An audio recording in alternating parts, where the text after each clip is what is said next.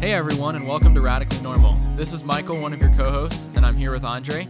On this episode, we talk about sleeping in, and more importantly, God's jealousy and how that relates to His glory and your joy. We hope you enjoy the conversation. What's up, Radically Normal? I hope everyone's having a good day. This is Andre here. This is Michael, but hold on. You aren't going to tell everybody? Tell everyone what?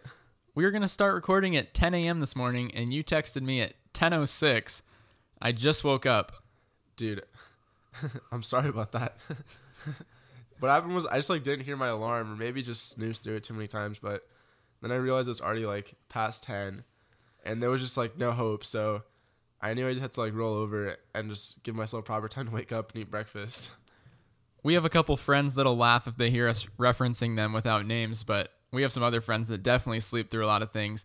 But have you ever slept through a class? Um okay, so my spring of freshman year and fall of sophomore year, I had an 8 a.m. class all five days of the week.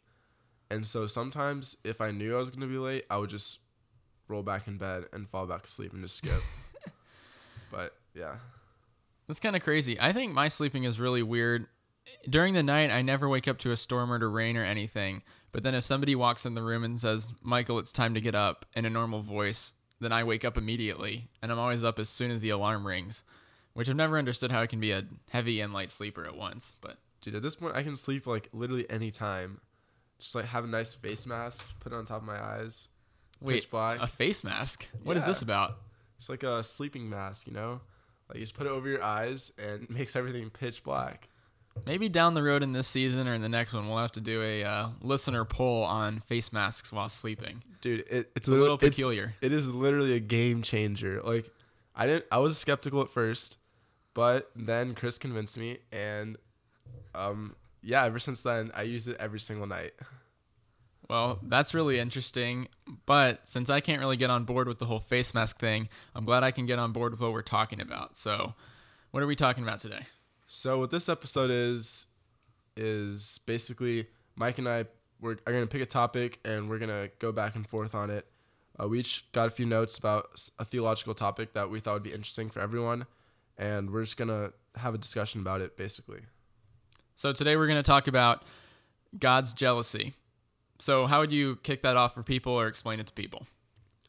I think the biggest thing I saw when I was going through some different commentaries and notes and reading through my Bible and looking for stuff was it kind of reminded me of back in high school when we had the Bible study that you were leading and it was about all God's character traits, all the like different we talked about several of them. Um, I don't remember if we talked about jealousy, but I know that you had said that God's character traits aren't something that he can turn on and off. So basically, we know that this is one of God's character traits because in the Bible it says um, that it is. And I think it's in Exodus 20, maybe. Yeah, I'll read it. So it's here in Exodus 20. The context is God ushering out the Ten Commandments, and I'll read from verse 3 to verse 5. The scripture says, You shall have no other gods before me. You shall not make for yourself a carved image, or any likeness of anything that is in heaven above, or that is in earth beneath, or that is in the water under the earth. You shall not bow down to them or serve them.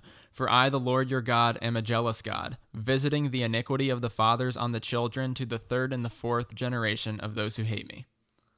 So basically, what I got from that was since I know that this is a that jealousy is a character trait of God and it's not something he can just turn on and off. Basically, the two options are either he's jealous for us or he's not jealous for us. And if he wasn't, that would mean he wouldn't really care if we had we were worshiping other idols or if we weren't really like glorifying him and if he was, he'd have to be jealous all the time, and it would just be something that is. Yeah, I think that's a really good point that it's just there because jealousy nowadays often has a negative connotation. Maybe you've been in a relationship where jealousy was a really big problem. But in our relationship with the Lord and God's relationship with the people He's created, the jealousy is a good thing because it would be unloving, like you said, if He didn't care when we love our idols more than we love Him. So, somebody who wrote really well about this is John Calvin and his Institutes. And he's basically talking about the picture in Isaiah, Jeremiah, and other books where we see God's relationship with his people given the comparison of marriage and adultery, kind of a spiritual metaphor, perhaps. And he says, The Lord who has wedded us to himself in truth manifests the most burning jealousy whenever we, neglecting the purity of his holy marriage, become polluted with wicked lusts. But he especially feels this when we transfer to another or stain with some superstition the worship of his divine majesty, which deserve to be utterly uncorrupted. So Calvin's saying, we neglect God's majesty, and God burns with jealousy when we turn to idols. And that might sound really strong, but when we get down to the point, when we turn to idols, we know we're turning to something that is less satisfying than God. And I think something to build off of that, and you can give you can comment on this too, is that the jealousy is not the same, like you said, of how we kind of think of it today, but more so, God is jealous for our joy in Him. So, like, kind of, what are your thoughts on that? Yeah, so I think whenever God is doing something in the world or you're thinking about God working in the world for the kingdom, God is always doing things A for his glory and B for our joy, and those two things go together. His glory and our supreme satisfaction meet at the same point because if God is all that is good, all that is love, and Jesus says we find that abundant life in him, then our joy is summed up in glorifying God. The only other way I could think of putting it is the Desiring God tagline from John Piper, which is God is most glorified in us when we are most satisfied in Him. Yeah, definitely. And like you said, a big part of it in the Old Testament was that God was jealous because people were worshiping idols, but kind of talk a little bit about the relevance in the New Testament, also the relevance to today. Um, at least for me, I think maybe God is still, the application could still be that God is jealous when we don't do things for His glory, but instead for our own glory. But like, what's your what kind of what are your thoughts on that? Yeah, two things. One, you said your own glory, and I think that that is a good point. When we think of us being for our own glory, that sounds utterly selfish and wicked, and it is. But when God is for His own glory, like I said, that is utterly right because God is God. He is the infinite, majestic being who deserves all worship. And then the second thing is that it's the same as in the Old Testament. In the Old Testament, maybe their idols looked like carved images or the golden calf or anything like that. But today we have just as many idols, say, in Western Christianity, whether that be material items or that be other people. You know, we're always looking to um, other people in relationships, or we're looking to items, material goods, or politics, or just anything to satisfy that hole in our heart that only God can fill. So, turning to any of those idols, we can still see today that God would be jealous for our joy in Him today because we still look to other idols. We're still idolaters. We're still adulterers in this spiritual sense. So you kind of think that it's kind of the same across Old Testament to New Testament.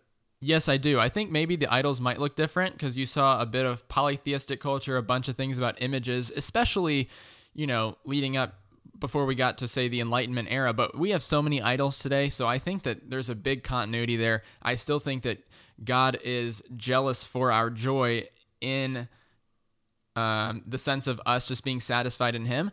And I think that is true, just like it was in the Old Testament, because we still turn to idols, we still turn to things beside Him. And I think like a good place to start when we think of kind of where we fit into God's jealousy and that character trait of Him is, I think a good place to start is that God wants us to trust Him through good times, through bad times, and instead of being prideful and relying upon our own understanding, relying upon our own ability to figure things out, He wants us to trust Him and like rely on him, I think that's like kind of a good place to start when it comes to where we fit into God's jealousy. Yes, I definitely think that's true because what we're really saying when we don't turn to him or when we do turn to idols is, hey, you're not enough to satisfy me, or hey, you're not going to fill this void in me, or this is going to bring me more satisfaction. And that's true in Andre and I's lives. That's true in everybody's life. We turn to other things to fill that void because we're saying to our idols, you're going to make me more satisfied than God is. But like Andre said, or like you just said, we we turn to those things and that that exemplifies that we aren't trusting God. So I think it does really come back to trusting the Lord and then trusting his commandments, trusting what Jesus teaches that those are the things that lead to an abundant life. And for me, I think a big thing is that a lot of times at least in my life, I'll try really hard to get a certain goal accomplished and in the end, if it doesn't work out how I initially wanted it to work out, and if I see myself start praying about it, even if at times it's not like my the first thing I do, but if I get there eventually and start like relying more on God and not on my own, then I see that sometimes the plan changes, but it ends up being something that I would have wanted even more. and that would have benefited me even more. And it just shows me how a lot of times God's plan is something that we need to look to at the beginning because ultimately His is better than ours. And just an example for me is um, this past year, I've been looking for some like work opportunities and all that kind of stuff. And I really thought that I wanted to really um, work in the spring of 2020. And I didn't end up getting the opportunities that I wanted to. And I was really down about it and didn't really know what to do. Started praying about it and eventually ended up getting an opportunity for the fall of 2020, which is next fall. And it was different than what I initially wanted, but it ended up working really great because I got to work on a lot of different friendships and relationships in college and at like the church I go to, and I got to see how I, I gained more experience in my classes and was better prepared for that future opportunity. And it wasn't what I initially wanted because I thought I, I would be better served working earlier than later. But eventually I realized that this was a better plan and I ended up in a better like work location, which was going to better serve me because it was in a city instead of in a rural area. And it ended up working out better for me. And I never even knew that that could have been even a possibility. So like, I don't know if you have any examples of that, of just like trusting God and not turning to other things or turning to yourself in your own life. But I guess that's like kind of where I'm coming from, where I see it. Yeah, I think for me, just when I think about it, it I really just think about the the day to day things. I really like that you had a big story there, but like if I just think recently, I think I just really think about day to day things about just you know maybe I don't think that you know I want to pray right now or I'll pray later or I'll read later or you know, I'll listen to this sermon later or I'll do any of those things. But I, I go back to the fact that God is jealous for my joy. God is jealous for his glory. And those two things coexist and not just coexist, but literally collide because they happen at the same point.